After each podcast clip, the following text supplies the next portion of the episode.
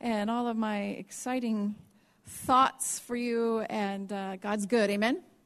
Turn to the person next to you and tell them how much you appreciate them. Give them a grateful thing right now. I appreciate you.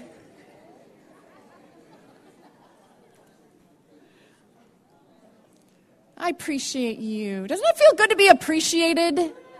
You know, the worst thing is to not feel appreciated. You know, you just got to kind of keep going and doing, but you're going to do it anyway. But boy, when you know you're appreciated, it just makes things so much better. Well, I appreciate you all. We pray for you every day, Dwayne and I do, and uh, for the body of Christ in general and the New Horizon body in particular. And every time a little face pops up in front of me, I pray for you. So uh, that would be you. Yes, you. You pop up in my head all the time. So God is good, and uh, He has us knit together in an amazing way. I am so glad I don't have to, do live, uh, to live life by myself, but I've got all of you, and uh, it's good. All right, well, let's get into Romans, and let's pray over the word. Father, in Jesus' name, Lord God, I pray right now that you would silence any carnal minds in this room and on this platform. I pray right now that you would hush every fleshly voice in this room and on this platform. And Father God, I pray right now over the next 30, 40, some odd minutes that your Holy Spirit would come down and intermingle with us. That's the miracle of your church. And Father God, I pray that we would, in our humanity, fade away and that your Holy Spirit would be glorified in Jesus' name. Amen. All right, let's get started. Our God is a God of perfect love. Perfect love who desired relationship from the beginning with his created and has continued in his noble pursuit in spite of our betrayal, our rejection, and our disobedience. We, being unholy, unrighteous, and sinful, found, our, found ourselves unreconcilably separated from our very perfect, our very holy Creator God the expanse between us was immeasurable. Surrounded, us surrounded with death, suffering, chaos, violence, and completely incapable of, even on our best day, to rejoin perfection.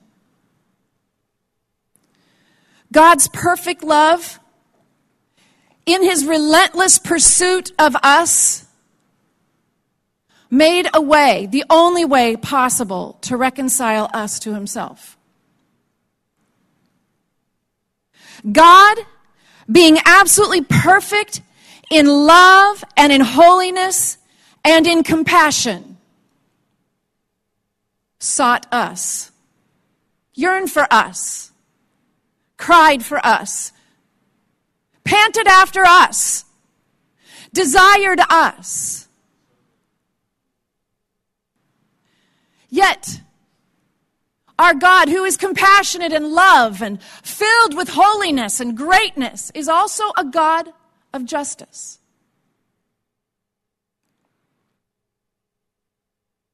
Deuteronomy 32, verse 4 says, He is the rock his works are perfect, for all his ways are just. A faithful God who does no wrong, upright and just is he. Our God is a just God. Psalm 99 4, the strength of the king loves justice. You have established equity. You have executed justice and righteousness in Jacob. So now I want you to understand more of the attributes of who God is. We have spent uh, so much time expounding on the fact that He is love and He loves perfectly. And His object of affection is you. His object of affection is you. You are the one he pants after. You are the one he loves. You are the one that he wakes up in the morning, if he ever slumbers or sleeps. But if he were to take a moment, I don't know if he ever does, but you would be the first thought on his mind. You. For you are the object of his affection. You. And his compassion and his holiness. But today we're going to add another attribute to him, and it is his justice. So for God, as, as for God, he is, his heart, his love for humanity, and his compassion for his created is also involved in our spirits in such a way that he's very aware of our brokenness and of our sin. Father God in heaven hates sin. He hates it with a passion because sin destroys his very object of affection. He hates it with a passion, a vehement passion. So strongly does God hate the very thing that destroys you, his object of affection, is that, that his, he's, he's moved to a new thing, not just moved with compassion, but he's moved in wrath against all that would harm and destroy his object of affection. The wages of our sin is death. Perfect love cannot be perfect without justice. Think about that for a moment. Perfect love cannot be perfect love without justice. We like to think about God's perfect love and his compassion. But our Father God in heaven is more than just compassion, he is a just and equitable God. If a man here on earth beats another man, steals from him, harms him, he is arrested and he's taken in for his crimes and he must he must then appear before the court before the judge. And what if that man who took the very precious things of another human being and beat that human being and, and was so evil and so awful, what if that man was brought before the court and before the judge and, and the victims are sitting over here and the man approaches the judge and the judge looks at him and says, you know, you're a pretty good guy. I, I, I really feel sorry for you. I feel bad for you. It, you know what? You just, just go ahead and go on home. I'm just gonna, you, you're fine. That's compassion for that man. But what about the victim?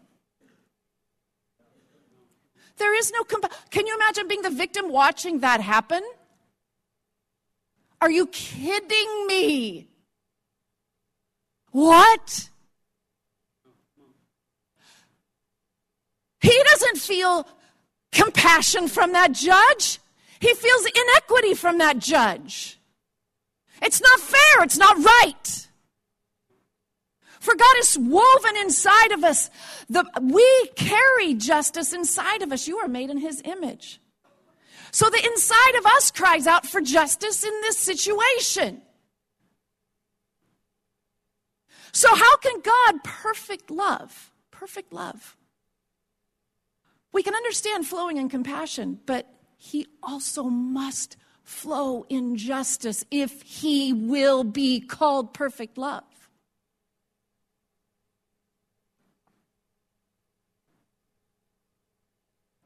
For a complete and righteous acquittal of the guilty, there has to be justice.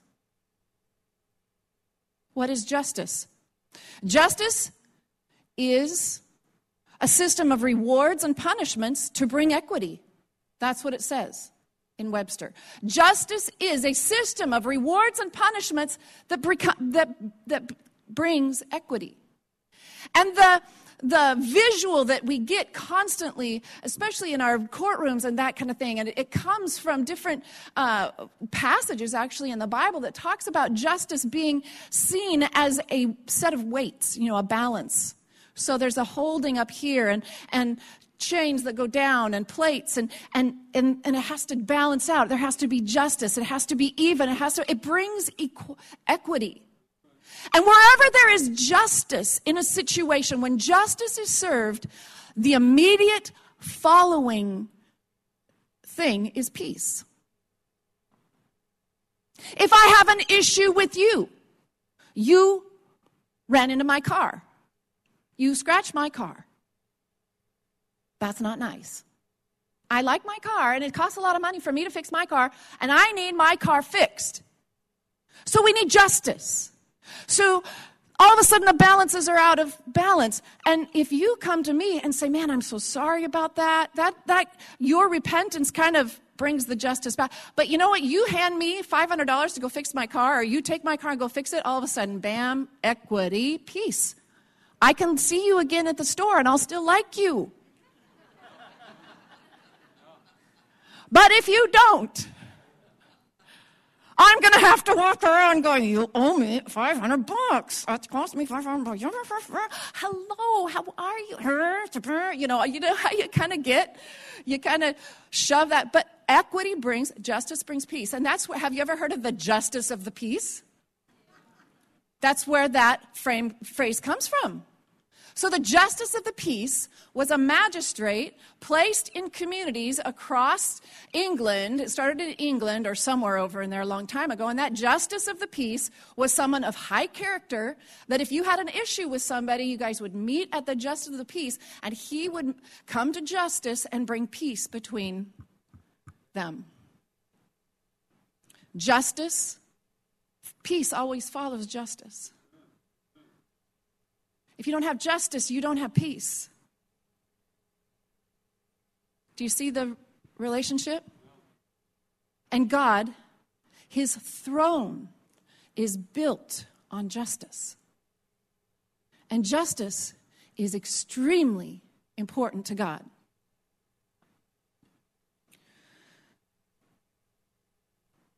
So a just God must judge our sin.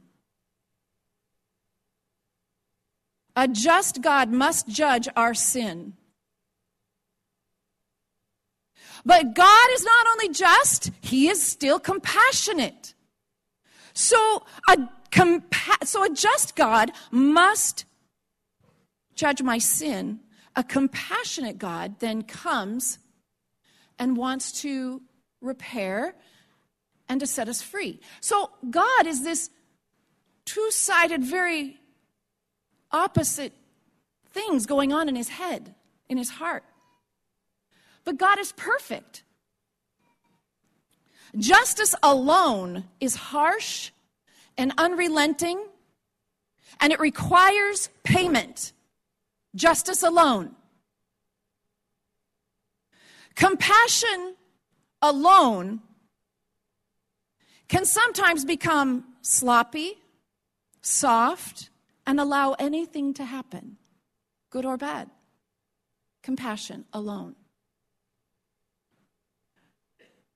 Now, we're seeing these two things from our human side, and our human viewpoint, our human glasses. Don't you love glasses? Oh, brother. I wish I didn't have to have them. But we see things through our human perspective. But God is perfect in these. God's justice is perfect and God's compassion is perfect. And there is a place where God's justice and his compassion meet. It's a very serious, very amazing place where his incredible justice, perfect justice, and his compassion come together. And that place is the cross. For you see, our sin screams for justice. And only a sacrifice or a payment of the highest value is enough to tip the scales. Yet God's compassion for me and his love for me, he realizes what the what the cost will exact from me. And he loves me. And so God's compassion and his justice meet at a very strategic point at the cross. Open your Bibles to Romans 3. We're going to get to Romans. Now you say 3. Wait a minute. We got to finish Romans. I'm backing up just a hair because we got to get a running start. Romans 3. Romans 3, verse 23. For all have sinned and fall short of the glory of God.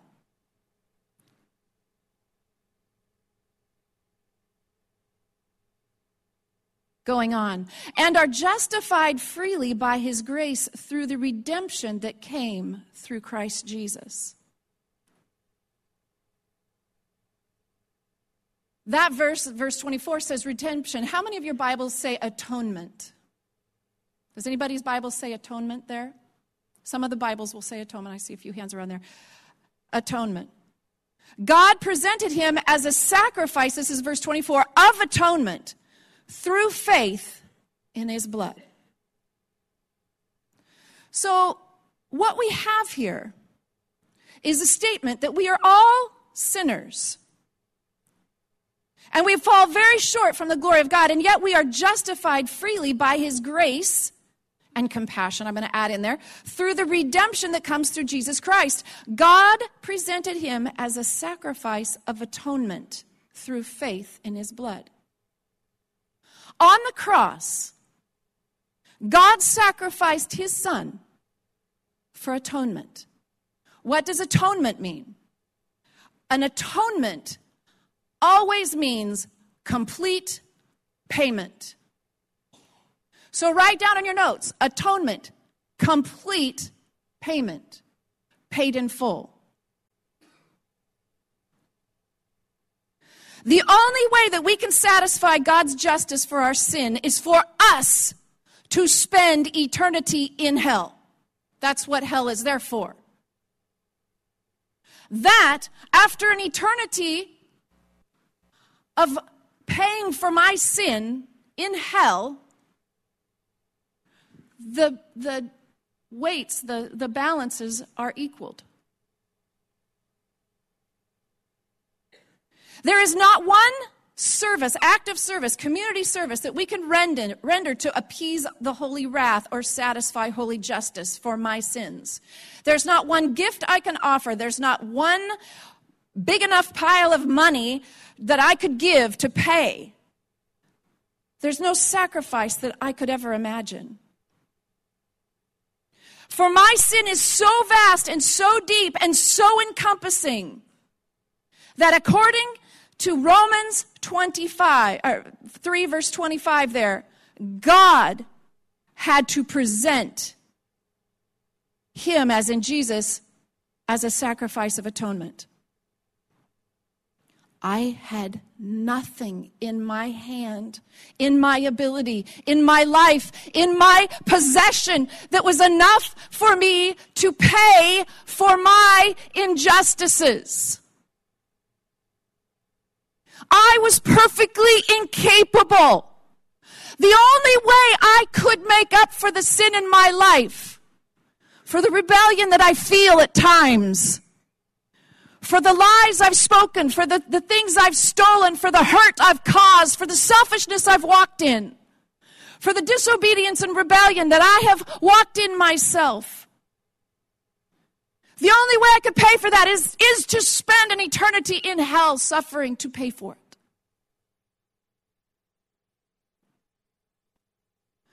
God in His compassion, yet in His justice, He has to have our sins paid for. He wants us so close to Him. Perfectly holy, perfectly, perfectly pure. To bring us, who are so broken, near to Him. There has to be justice rendered. And God knew that we couldn't do it. So, verse 25 says that God presented him as a sacrifice of atonement. Through faith in his blood. Turn over to Leviticus 17, verse 11. Why the blood? Why blood? That's a messy business. How about red ink?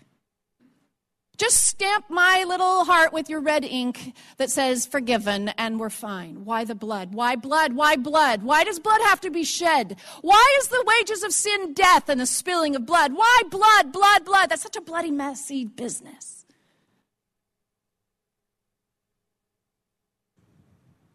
Leviticus 17, verse 11, God explains something very, very important. For the life of a creature is in the blood. For I have given it to you to make an atonement for yourself on the altar. It is the blood that makes atonement for one's life. There's something very spiritual and mystery, mysterious about the fact, the way God created humanity and animals and everything, that we have this blood flowing within us. Where is your life?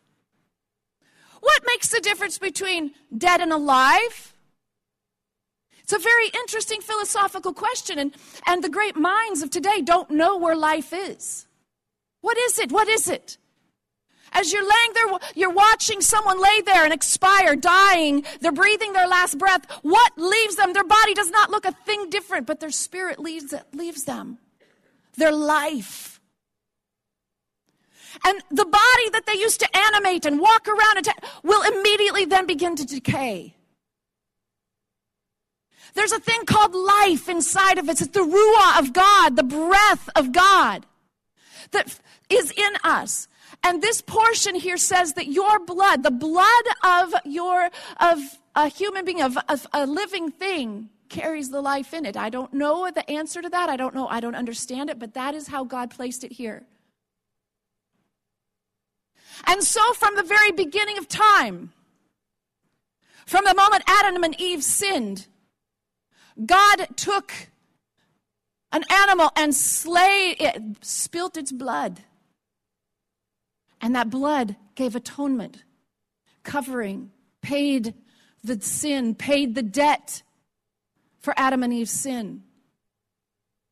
And from that time forward, whenever man would come before God, they would bring a sacrifice, an offering a lamb, a ram, a, a, dove, whatever it was, and they would cut, cut it and kill it and spill the blood, and, and the person bringing it would lay their hands on it, and it would be a transference of that shedding of that blood for the covering of their sins. There was atonement made.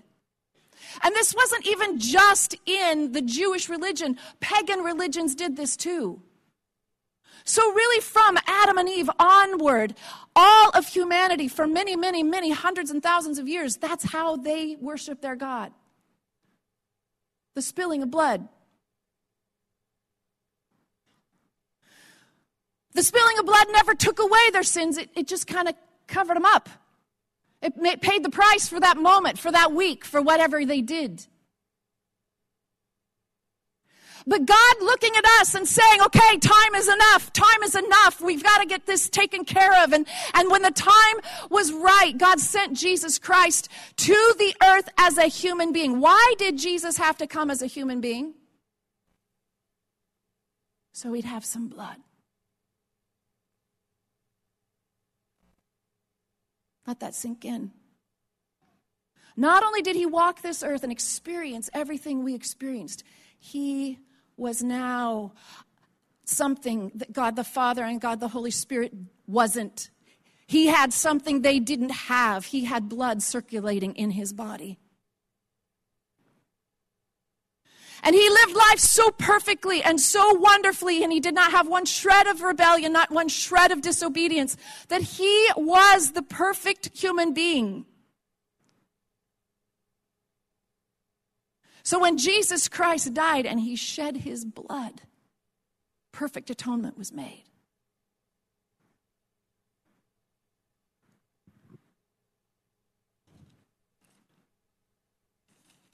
Perfect payment, perfect payment. Do you understand that God knew we couldn't do it? We couldn't pay the price, we couldn't do it. So God did it Himself for us.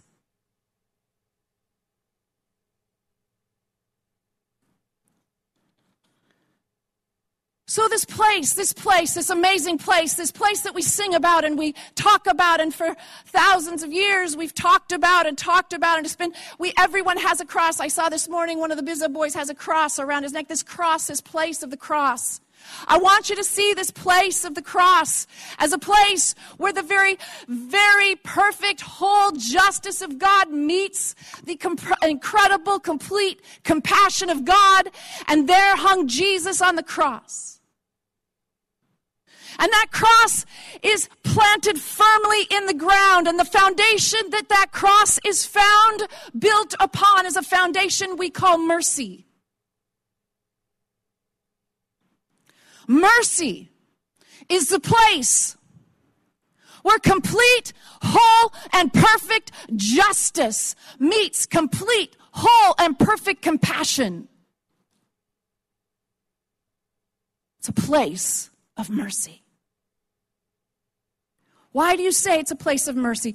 Because a place of mercy feels the pain and distress of another. That's the compassion side. And does something about it. That's the justice side. That's mercy.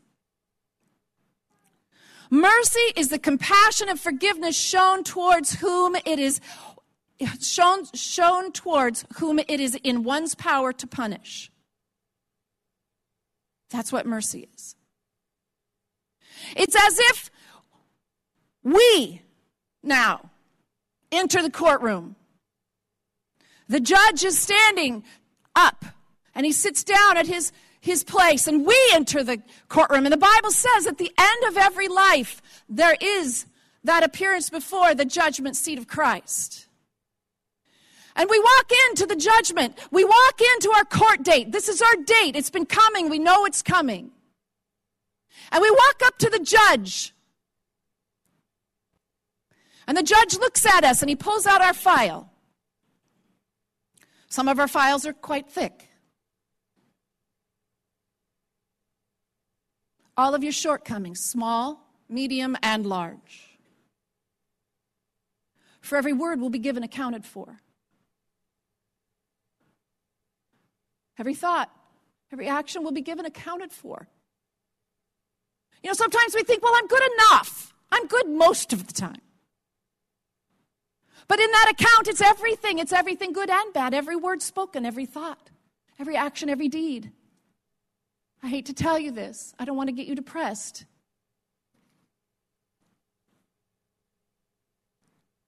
And as he pulls out our file and he begins reading through it, we look at him and he looks at us, and all of a sudden, there's a realization.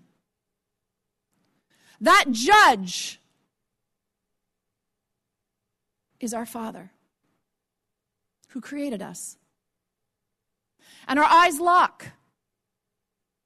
And He's holding our file. But His eyes are locked upon us in love. He remembers the day you were created. He remembers the day you were, you were conceived in, in the womb of your mother. He remembers that. And he remembers writing all of the days of his, of our life on a book. And he remembers desiring and, and creating our destiny. And he remembers the problem that he foresaw, foresaw that was coming, that he needed us to be prepared to be. And he remembers that moment and his eyes are looking at us through the great compassion of love. Yet he holds our file. And we look at him and we're bare. We're bare. There's nothing to hide. Everything is known, everything is seen. And we're looking into the eyes of our Almighty God Father who loves us so much. Yet He holds our file. And what happened at the cross was in that moment He looked at you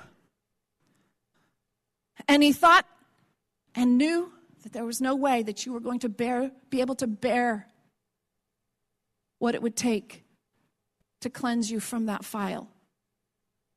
And he stood up and he took off his robe and he came down and he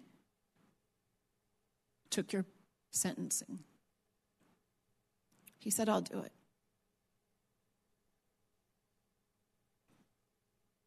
You find yourself at that moment. Can you imagine? Can you imagine? Can you imagine? Can you imagine the horrors that you're facing? Yet at this moment, He's willing to take on the horror for you on the cross. And you're just standing there. What is going through your mind? What is going through your heart? What is there is mercy. That's what mercy feels like.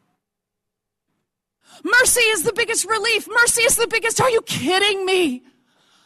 Are you kidding me?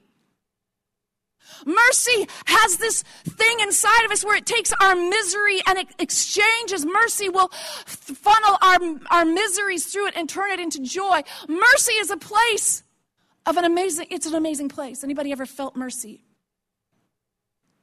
What motivates mercy? Compassion. What validates mercy? Justice. Because God didn't just look at you and say, oh, it's okay. No, there was, there was literally hell to pay for the things that you've done and that we've all done.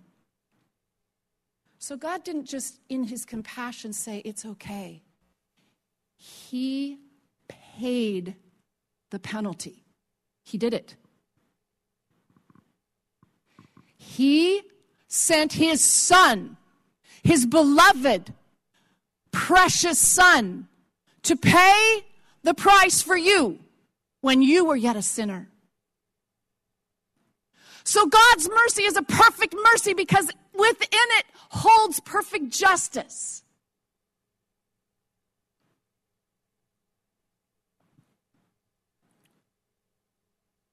So I want you to now flip over in Romans to chapter 11.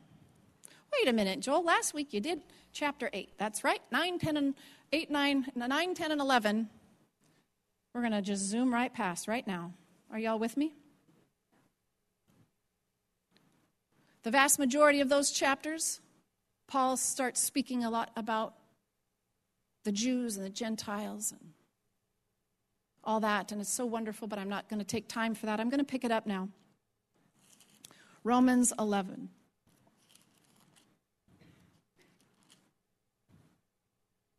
Now, Paul is dictating this to a gentleman named Tertius, the whole book. And as you well know, that so many of these verses in this book could be a whole sermon in of itself. But he's, it's been just through the Spirit being anointed, and, and, and he's dictating, and he's dictating, he's dictating, he's talking. He's just finishing up kind of a, a, a passage here about the Jews and how God's going to bring those Jews back in with him. And he starts talking here at verse 30. Just as you, and I'm going to put in parentheses there, Gentiles, so that's pretty much all of us sitting here. Just as you were at one time disobedient to God, have now received mercy. See, up until this point, it was only the Jews that could approach God and had the, the atonement and the sacrifices and all this. But now God broke it wide open. Because of the Jews' disobedience, see, just as you were at one time disobedient to God, have now received mercy as the result of their disobedience, so they too now have become disobedient in order that they too may also receive mercy. As a result of God's mercy to you. Now, how many mercies have we heard so far? Three, and we're only on the like two verses here.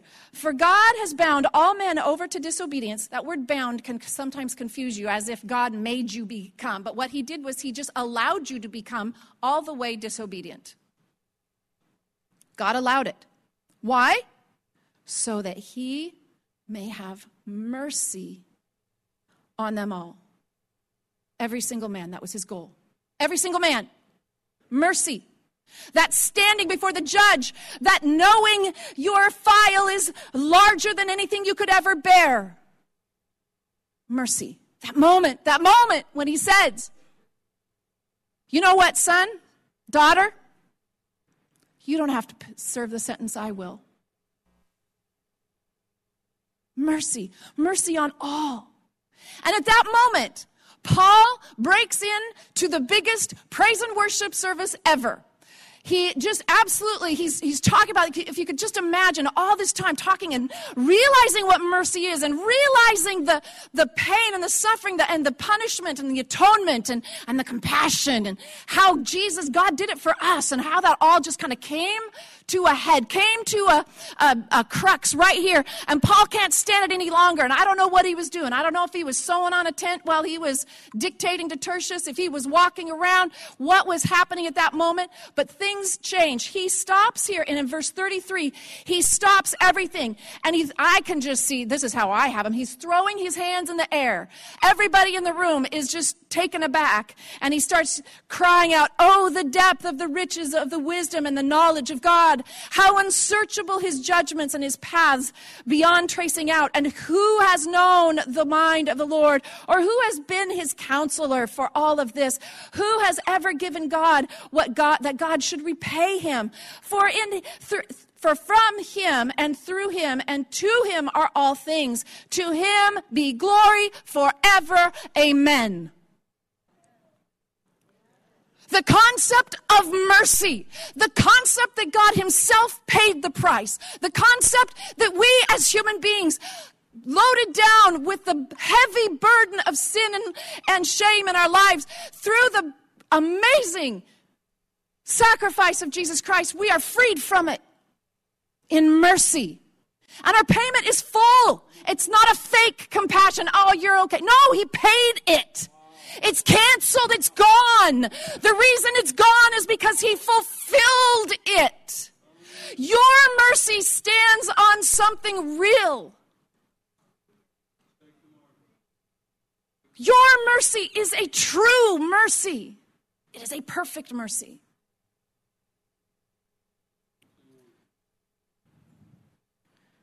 So, after this amazing worship service, chapter 12, verse 1, he kind of calms himself down, takes a deep breath, fixes his hair. Whew, that was good. Whew. Now, what do we do? So, verse 1 of chapter 12, therefore, because of all that, now we're going to take a shift again. Therefore, I urge you.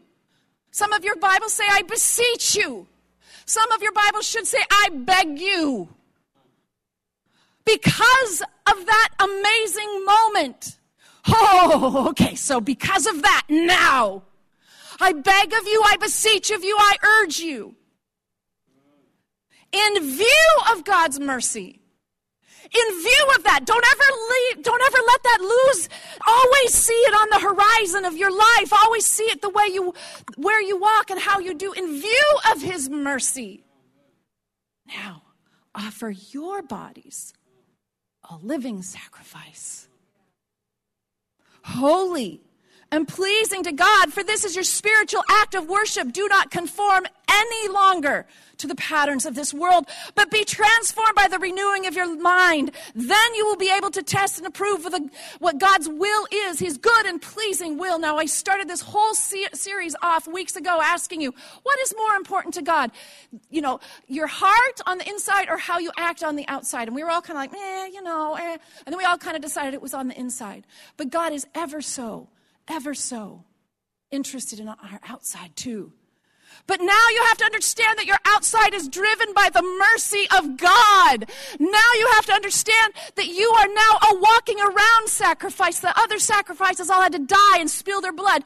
Jesus Christ died and spilled his blood once and all for all for you so that now you live. And this mercy of God, and I'm almost done. This mercy of God is not a whamby pamby, weak mercy. Yeah, mercy, mercy. No, God's mercy is a fervent mercy because remember where mercy is found. It's the foundation of the cross where complete and holy justice meets complete and holy compassion. And that's where mercy is. Mercy is a very fervent mercy. God lives mercy and it's alive to him. It's a fervent one. It costs, it pays, it, it exacts from him constantly. Mercy is a very fervent mercy. And now, if you jump down to verse 9, God's going to tell you how to live your life. In view of God's mercy, He asks you to live a merciful life. What does His merciful life sound like? What does it look like? It's a very fervent life, and it's going to cost you, and it's going to be hard. It's going to be amazing, and it's going to produce things that are incredible. Are you ready? He says, verse 9, Your love must be sincere. Huh. I can't just use human love anymore? Nope. It has to start becoming sincere. Okay, that's a little bit more than just lovey love. No, your love better stink and start getting sincere. He wants you to live fervently and passionately because you live in His fervent passion mercy. Your love will be sincere. Let's all stand as I finish reading this. And, band, come on up. Your love must be sincere. No longer will it be fleshly and humanly. I called to you, he says, and hate what is evil. Don't just not like it. Don't see it as just an inconvenience. I want you to hate evil. Hate evil. This is fervent. Cling to what is good, not just, you know, whatever, if it's easy. He says, no, cling to what is good. Be devoted to one another in brotherly love. Honor one another above yourselves. Never lack zeal. Well, I'm kind of tired. I'm a little burned out. I've had to work in the nursery. I've had to do this. I've had to do that. I got to cook. For, I'm a little burned out. No, God says, don't you ever lack zeal. And if you ever start lacking zeal, why don't you just take a walk back to the cross and you stand there in front of the judge and you see his mercies. And in view of those mercies, yeah, I think I can do that.